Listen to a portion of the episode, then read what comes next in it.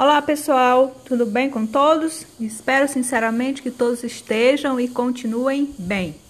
Bom, gostaria de lembrar a todos que, de acordo com o nosso cronograma e explicações fornecidas por meio de vídeo e podcast, semanalmente fornecerei conteúdo da disciplina a vocês por meio do canal do YouTube e também na pasta do Google Drive na nossa turma do Classroom. Mas para que eu possa contabilizar a presença de vocês, ou seja, a frequência nessas aulas, preciso que vocês façam algum comentário no mural do Classroom. Essa parte é relativa à interação que mencionei na explicação sobre a condução de nossas aulas remotas. Muitas, muitos de vocês, na verdade, já estão fazendo isso não somente no mural do Classroom, como também no canal do YouTube. E já estou contabilizando a presença para estas pessoas. Entretanto, outros alunos, alunas até agora não se manifestaram, por isso venho aqui lembrá-los mais uma vez.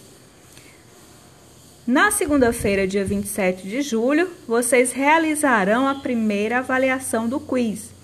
Acabei alterando essa avaliação para vocês fazerem ao longo de todo o dia, das 8 até as 18 horas, e não somente no período da tarde, de 16 às 18. Portanto, peço que vocês façam estas avaliações e me enviem somente na data que está no cronograma. Por exemplo, essa primeira avaliação ocorrerá dia 27 de julho e a segunda avaliação, dia 3 de agosto. Não façam e enviem essas avaliações fora destas datas estipuladas, pois se seguirmos direitinho essa ordem, vamos deixar tudo organizado e vamos evitar confusões, ok? Outra informação em relação às dúvidas.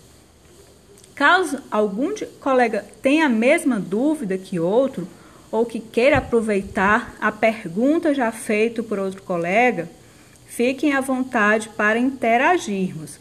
A interação não precisa ser realizada somente comigo, mas também entre vocês, certo? Então é isso aí. Eram essas as informações que eu tinha que passar para vocês. Até mais!